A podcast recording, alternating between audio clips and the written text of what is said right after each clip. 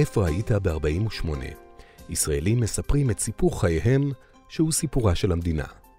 והפעם, ההיסטוריון, הסופר ואיש החינוך מוקי צור, כפי שהוקלט בשיחה עם תלמידי פרויקט ארץ עיר בישיבה החילונית בירושלים.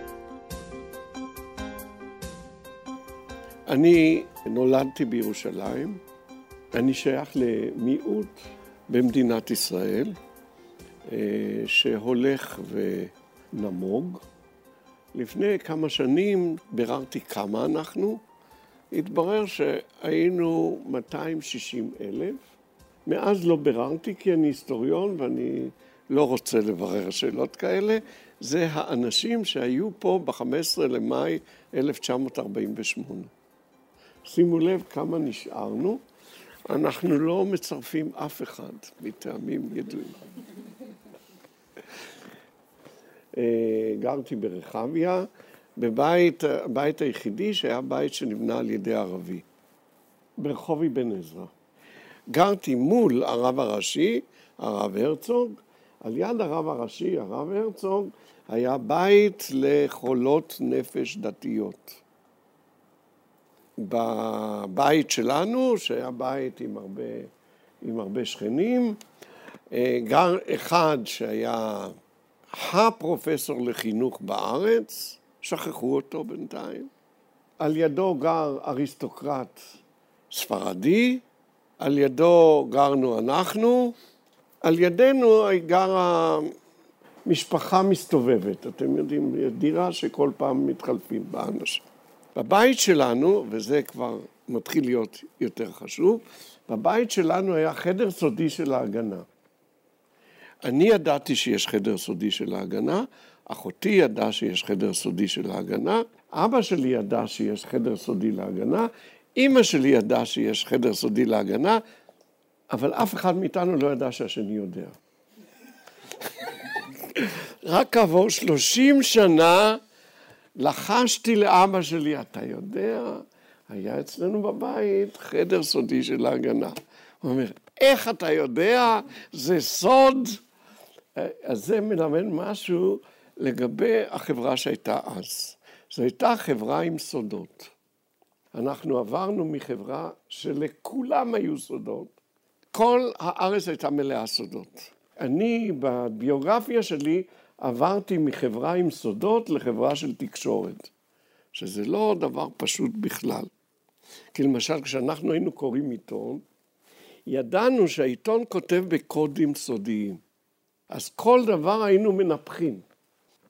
ודרך אגב, אה, פה אני רוצה להגיד דבר מאוד מאוד חשוב, ידענו לא לשאול. הורים לא שאלו את הילדים שלהם איפה הם. הילדים לא שאלו את ההורים איפה הם.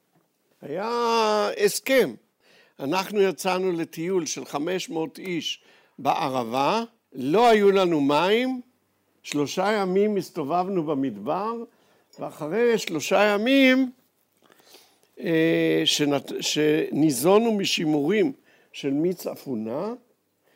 אה, אחרי חמישים שנה היינו בקיבוץ יוטבתה, שנוסד על ידי בני המחזור שלי. כל אלה שהשתתפו בטיול, נסענו במכונית במסלול של הטיול עם משאית של מי עדן מאחורינו, וכשהגענו מישהו שאל, תגידו, מה, ההורים לא התערבו? לא פיטרו את מרכז הטיול? הוא היה יושב בבית סוהר. אז מישהו אמר, כן, אנחנו, כשהגענו לאילת, אמרו, לא מספרים להורים. אז 500 איש, אף אחד לא סיפר להורים. אתם מבינים? זה דיאלוג אחר, שדרך אגב, יש לו מחירים מאוד קשים. אבל יש גם מחירים מאוד קשים לזה שאני כל רגע מצלצל להורים. כי אנחנו ידענו שההורים לא יודעים, וההורים ידעו שהם לא יודעים, ועכשיו כולם חושבים שהם יודעים, וזה לא נכון. אז התחלתי בקטע הזה, וכשהגיע 29 לנובמבר 1947, אני הייתי בן תשע, ובבית היה מתח מאוד גדול.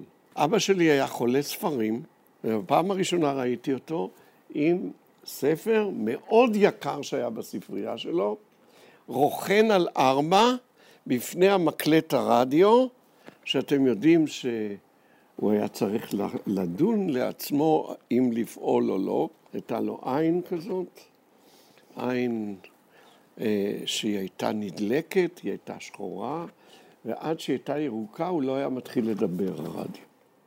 אז אבא שלי משתחווה לרדיו עם נייר, עם עיפרון, שגמר את הספר. על פי כל הצבעה באו"ם.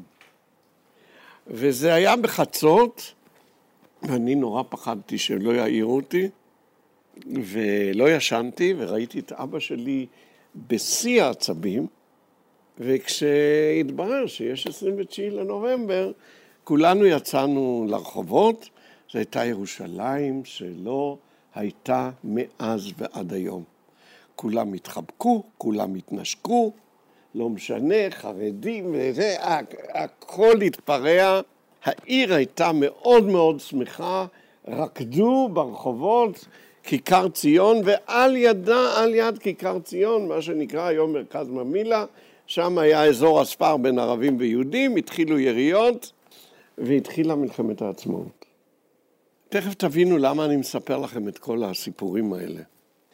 להורים שלי הייתה אנציקלופדיה רוסית של 97 כרכים, משהו כוננית כזאת, שמאחוריה הם החביאו את כל הסודות שלהם. אבל אני גיליתי את המחבור והייתי עושה סריקות מדי פעם. מה ההורים שלי מחביאים, למשל, גיליתי שאימא שלי מעשנת, והייתה לה קופסה של סיגריות טורקיות, היא הייתה מעשנת סיגריה בשבוע, אה, ואני גיליתי את זה, והייתי מאוד גאה שאני גיליתי, ואז גיליתי מכתב ממשה שרתוק, אה, משה שרת, שכותב לאבא שלי, כשתקום מדינת היהודים, אתה תהיה השגריר הראשון של ישראל בדרום אמריקה. זה היה בתקופת המצור, ולכן אני אה, באתי לאבא שלי ואמרתי לו, אתה עומד לנסוע לדרום אמריקה, אז זה בסדר מבחינתי, כי ירושלים יכולה להחזיק מעמד בלעדיך, אבל בלעדיי, אני כבר הייתי בן תשע, אז זה לא יכול להחזיק מעמד, אז תיסעו. אבא שלי היה איש, אה, הוא היה בסדר, הוא אמר לי, תשמע, אי אפשר להגיע לתל אביב, אז תפסיק לחשוב על ירושלים, על דרום אמריקה, כי יש מצור. ו... ועברנו את המצור בירושלים, שהתחיל כמשחק צופי ענקי בשבילי. בעצם, באמת, לכל הילדים הירושלמים, אנחנו הסתובבנו בעיר עם הפגזים על הראש, זה לא... אני עד עכשיו לא מבין את ההורים שלנו. בקטעים האלה, אבל הסתובבנו באופן חופשי. זו הייתה הפעם הראשונה שבירושלים, ואני חושב שהאחרונה, שפתחו את כל הגדרות בין הבתים, ואפשר היה ללכת בין הגינות, כי את הרחובות הפגיזו. אנחנו הסתובבנו עם פתקאות ועם כל מיני דברים אסטרטגיים שאני לא אכנס פה אליהם, אה, מטעמי ביטחון כמובן. אה, עד שיום אחד נפוצה השמועה שמביאים, הפלמ"ח מביא אוכל לירושלים. אנחנו רצנו כמו מטורפים לכניסה לירושלים כדי למחוא כף לחיילים שבאים עם הקמח ועם השימורים, וכשחזרנו הביתה, אבא שלי אמר לי, כעבור איזה כמה ימים, נוסעים לדרום אמריקה. נכנסתי לשירותים והתחלתי להוציא משם הודעות לעיתונות שאני לא נוסע וכולי וכולי, ואתם יכולים לנסוע והכל בסדר, אבל כעבור אה, כמה דקות, אה, בכל זאת ארוחת ערב אה, הניעה אותי לי, לפרוץ את המצור של השירותים. חזרתי בחזרה לאכול ארוחת ערב, ואז אבא שלי אמר לי דבר שאני לא יכולתי לעמוד בפניו, והוא אמר לי, תשמע, אתה תהיה הילד הראשון שייסע בדרך בורמה. תאמינו לי שכהיסטוריון לא בדקתי. אבל זו הייתה נסיעה די מטורפת, בגלל שאמרו לנו שאנחנו צריכים להיות בשקט, כי הערבים שומעים. הג'יפ עשה קולות וברקים שזה קשה להאמין. ואנחנו ישבנו שטוקים אסטרטגיים, לא זזנו, והגענו לתל אביב שהייתה עיר מוזרה מאוד. אה, אנחנו הלכנו לשירותים לראות אם המים יורדים, זה היה בשבילנו איזו תופעה. אה, ובתל אביב היה עוף, מה שלא ראינו בירושלים איזה כמה חודשים. ואז הפלגנו לדרום אמריקה על אונייה שאמרו לנו שהיא טבעה פעם, שחילצו אותה מתוך המעמקים, ולאורך כל הנסיעה היא אה, השמיעה רעשים של געגועים לתהומות. ואנחנו נסענו 1,200 מהגרים מאיטליה שנסעו לדרום אמריקה, וחמישה ישראלים, וכל הנסיעה, 17 אה, יום, הפלגנו על פני המים, ובלילה אחד הגענו לאורוגוואי. אורוגוואי הייתה המדינה היחידה שהכירה במדינת ישראל אז, בדרום אמריקה, ובשביל זה אני מספר לכם את כל הסיפור. הגענו לשם, והיו אלפים של אנשים בנמל.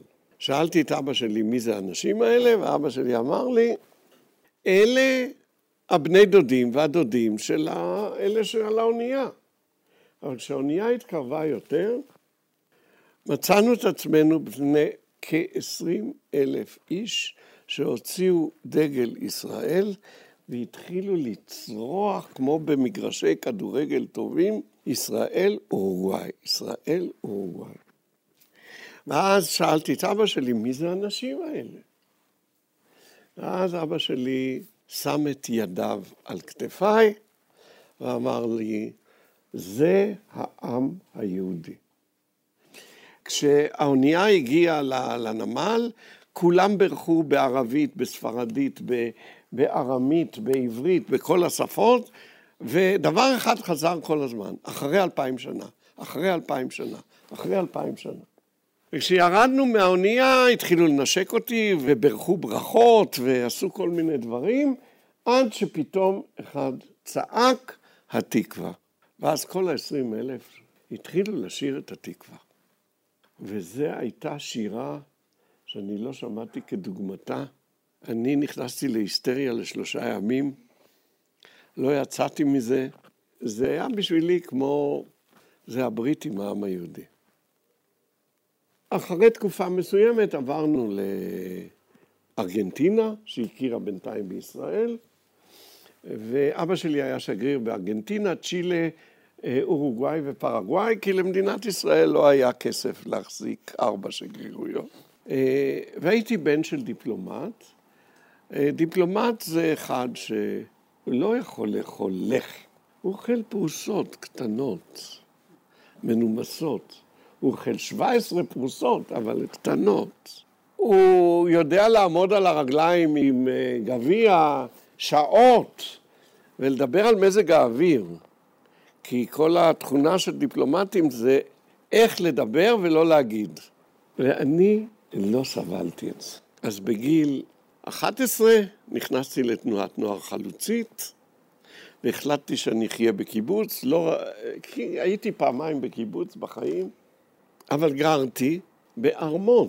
הקהילה היהודית בארגנטינה החליטה שהיא צריכה בית לשגרירות, שיהיה בעשרה סנטים יותר גבוה מהכנסייה מול, ושיהיה בית שירשים את האומה הארגנטינית שישראל זה מעצמה. אז אימא שלי קיבלה מכל בית כנסת בעיר, מכל קהילה בעיר, היא קיבלה צ'ק, תקני מה שבא לך. אה, בביוגרפיה של אימא שלי, זה, אני חושב שזה היה שיא חייה. זה היה בית ענק, ארבע קומות. אני הרגשתי נורא. קודם כל, פה היה צנע, ובבואנוס איירס אכלו 750 גרם בשר ליום כל אחד, שזה מה שלא אכלו בירושלים בחודש. היינו שם כמה שנים, ואז אבא שלי מונה כשגריר ישראל בפריז. אני הייתי כבר בן 14, אמרתי לאבא שלי, זהו, תיסעו לבד. אז מה יהיה איתך? אני אלך לקיבוץ? אמא שלי אמרה, אתה לא הולך לקיבוץ, אמא שלי בכלל לא התייחסה לעניין הקיבוצי באהדה רבה. הלכתי לגור אצל הדוד שלי. הדוד שלי גר, ב... היה אלוף בצה"ל, והוא גר בבית מאוד מאוד מיוחד מול טרסנטה, מי שמכיר, יש שם בית נהדר, נורא יפה, ששימש בזמנו, היה בית של איזו אישה שהיה לה בעל מצרי, בעל אה, המון כסף, והוא החליט שהיא לא תעזוב אותו, אז הוא בנה לה בית, שלימים הוא פשט את הרגל והיא עזבה אותו, אבל הבית הזה הפך להיות, ב-36, הפך להיות הבית של קיסר אתיופיה. אז הבית הזה חולק בין ארבע משפחות. אנחנו גרנו בחלק של הבמה של הכיסא המלכות. גרנו שם שנה בערך, אחר כך הדוד שלי מונה כשגריר ישראל ב- ברוסיה הסובייטית, ואז הייתה לי בעיה. אה, ההורים רצו שאני אסע לפריז, אני רציתי לנסוע לקיבוץ, וההורים לא הסכימו, אז הקמנו קומונה בירושלים של בני הדיפלומטים, וגרנו שם עד שסיימתי את הבית ספר התיכון, ומאז הגעתי לקיבוץ. אז הגעתי לקיבוץ בשנת 1956, אני מעין גב, ועכשיו אני אגיד לכם בטלגרמה, היינו קבוצה מאוד גדולה של 75 איש, הגענו לקיבוץ במשבר נורא. הקיבוץ שלי התפלג, חצי מהחברים עזבו לגנוסר, הקיבוץ נשאר נכה, היינו קיבוץ ממש על הגבול. הם כבר היו ישישים, בני ארבעים ומשהו, קראנו להם מתיישים. אנחנו היינו בני שמונה עשרה, ואמרנו, בחיים אנחנו לא ניכנס לקיבוץ, גם זקן וגם עצוב. ואז אה, התחילו לארגן את מבצע סיני, 1956. ארבעה ידעו על המבצע, אחד מהם היה אבא שלי, כי הוא היה שגריר ישראל בפריז. ואז אבא שלי בא לבקר אותי, והחברים בקיבוץ תבעו שהוא יבוא לספר, לפני המבצע, מה קורה, ואבא שלי הודיע שיש בעיות קשות עם ירדן, כי אסור היה לו לגלות. סוריה ומצרים היו אז קשורים אסטרטגית, ואז יום אחד נשלחתי אחרי אימונים מפרכים בגדנ"ע שנמשכו ארבעה ימים, ובהם יריתי חמישה כדורים.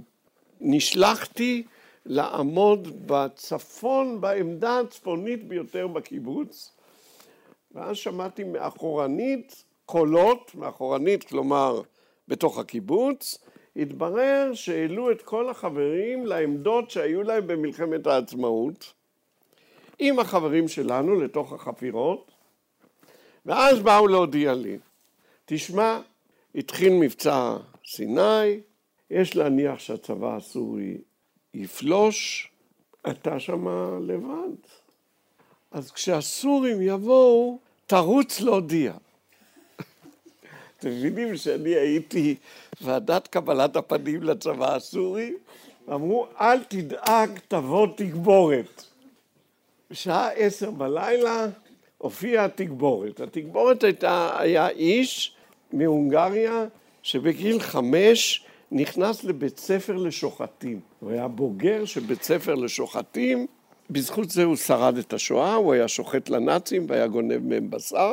אה, היה לו מעיל ממלחמת העולם הראשונה, רובה ממלחמת העולם השנייה, וסכין כזאת.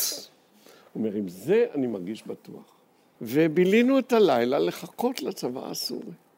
אבל בינתיים, אתם מבינים, ישבנו איזה שישה ימים בתוך החפירות, ועשו לנו דינמיקה קבוצתית לא מתודרכת עם הוותיקים, אחר כך לא יכולנו לעזוב את המקום.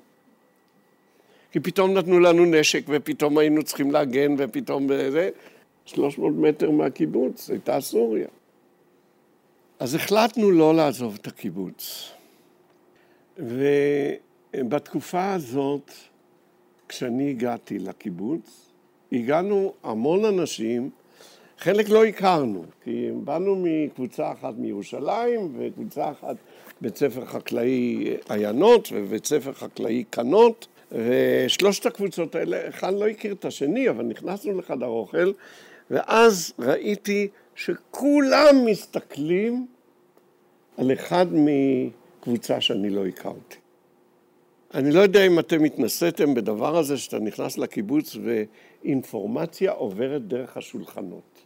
זה יותר מהר ממהירות הקול. אני בטוח בזה. כולם פתאום טראח מסתכלים על הבחור, ואני שואל, מה זה? ואז אומרים לי, אבא של הבחור הזה היה אה, חבר קיבוץ. זה היה בשבילם כאילו, הנה, הוא חזר הביתה. הניצחון הגיע. אני אז עבדתי בענף הזיתים, זה היה הענף הראשון שעבדתי, במסיק זיתים, וזה היה ליד בית הקברות. ויום אחד אני מוצא את הקבר של האבא של החבר שלי. אז אני שואל מי, מה, למה, איך, ואז מספרים לי שהייתה מגפת טיפוס בראשיתו של הקיבוץ, זאת אומרת שהקיבוץ היה בן חמש, שלושים חברים יצאו לבית חולים, והטילו על החבר הזה לנהל את הקיבוץ כשחלק ניכר מעובדיו חולים. אה, הוא נכנס למקלחת של הקיבוץ וכתב פתק, הייתי רוצה לדעת מה יקרה עם בן גב בעוד 25 שנה, אבל אין לי כוח, תמסרו להורים שחליתי והתאבד. כשהדבר הזה התברר לי, הלכתי לראות מה כתוב עליו, ואז התברר שהיה איזה טקס, טקס הלוויה שלו, היה טקס מיוחד במינו, שבו אה, אחד הוותיקים עמד מול הקבר והוכיח אותו, כי היה פחד נורא גדול שיש רומנטיקה לקטע של התאבדות, וצריך אה, לחסן את הקיבוץ לפני הדבר הזה, והוא דיבר נורא נורא גבוהה, ואז בעצם נפלה אצלי החלטה בפעם הראשונה שאני עושה את המחקר, מתחיל את המחקר על קיבוץ. והמחקר על קיבוץ היה הכי עצוב שעשיתי, היה המחקר הזה, שהיה מחקר על מתאבדי התנועה הקיבוצית. אה, קרה עוד משהו, אה, איך אני אגיד לכם, בין חברי הקיבוץ היה דבר אחד מאוד ברור, והוא שצריך להציל את הקיבוץ מהתערבותי בחקלאות. היכולת החקלאית שלי היא כזאת שמוטב שאני אלך לעשות דברים אחרים. אצלנו בגרעין היה בחור שביקש לצאת ללימודים, היה צריך לאשר את זה, הקיבוץ היה צריך לאשר את זה. הוותיקים אמרו, חבר'ה, מי שהולך לאוניברסיטה לא חוזר. אבל אנחנו היינו רוב, והצבענו שהוא ילך ללמוד. ואז ניגשתי אליו ואמרתי לו, תשמע, אתה מוכרח לחזור, כי אם אתה לא תחזור, אף אחד מאיתנו לא יצא. הוא לא חזר וכולנו יצאנו. הלכתי ללמוד פילוסופיה, פילוסופיה יהודית וקבלה. החברים התייחסו בספקות מסוימים לגבי לימודי הקבלה שלי. מילא פילוסופיה עוד איכשהו, אבל מה תעשה עם זה בקיבוץ? זה לא היה כל כך ברור, אבל אתם צריכים לדעת דבר אחד, שנשלחתי ללמוד בשביל ללמד, אבל הגעתי למסקנה שאני לא יכול להיות מורה. למה היה לי נורא נורא קשה לתת שיעורים?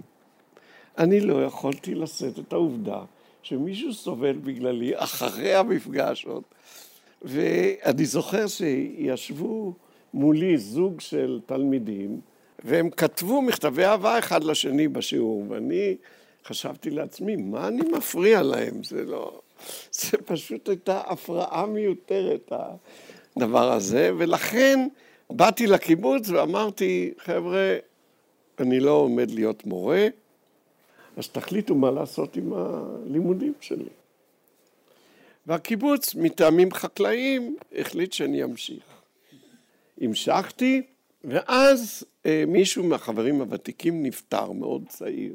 אני הוצאתי לו חוברת זיכרון, וראיינתי את החברים, והתברר שיש פה סיפור ענק של כל החברים הצעירים האלה, שעזבו את הבית ומה שקרה להם, ואיך זה קרה להם, ואיך הם בנו את הקיבוץ הזה. הייתי ממש באקסטזה עם הסיפור הזה, והוצאתי חוברת, ובאתי למורה שלי לפילוסופיה יהודית, שאני לא אגיד לכם מי הוא, תכף תבינו למה. ואמרתי לו, תשמע, אני נותן לך מתנה. אני נותן לך מתנה את החוברת הזאת. זה החיים של החברים. הוא נעמד בפרוזדור באוניברסיטה, נהיה אדום, הווריד שלו קפץ, והוא צעק עליי, מה אתה מבזבז את הזמן שלך? מה זה חשוב כל הסיפורים האלה? חשובה הגות. ואני הבנתי שמה שאני רוצה לחפש, אני לא אמצא את זה באוניברסיטה. עשיתי את התואר הראשון, והתחלתי לחקור את החיים של החלוצים האלה.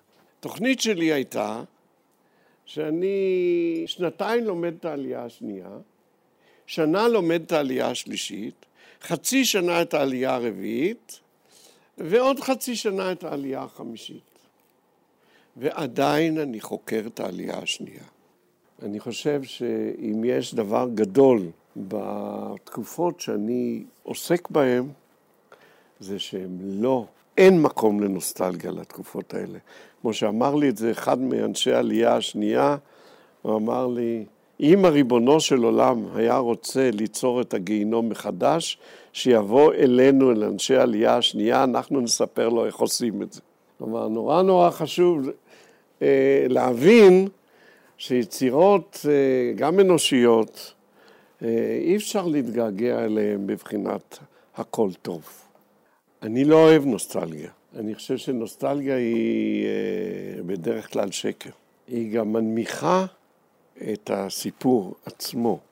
כמו שלאה גולדברג הייתה אומרת, כל יצירה ספרותית יש מאחוריה שריפה גדולה, ונוסטלגיה לא אוהבת שריפות.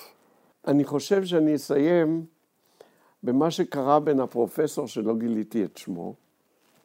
לפני בערך אה, שנתיים יצא הספר שלי, וביד בן צבי עשו ערב אה, לכבוד הספר.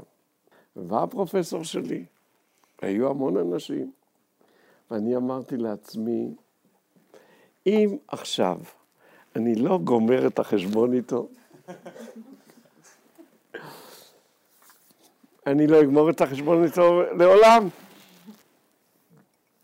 ואז אמרתי, תשמעו, פה בקהל יושב הפרופסור שלי, אחד מהוגי הדעות הצברים הראשון בארץ, וכתב המון המון ספרים בהגות יהודית, ואני יכול להגיד לכם שהספר הכי חשוב שכתב הוגי הדעות הוא הספר שהוא כתב על אימא שלו.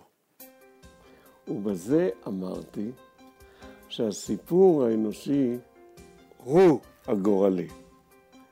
הוא בא אליי אחרי זה, אשתו ציירת, אז היא אמרה לי, הבנתי. והוא אמר לי, אתה שייך לעולם שלא קיים יותר. אז אתם תסיקו את המסקנות. חברים,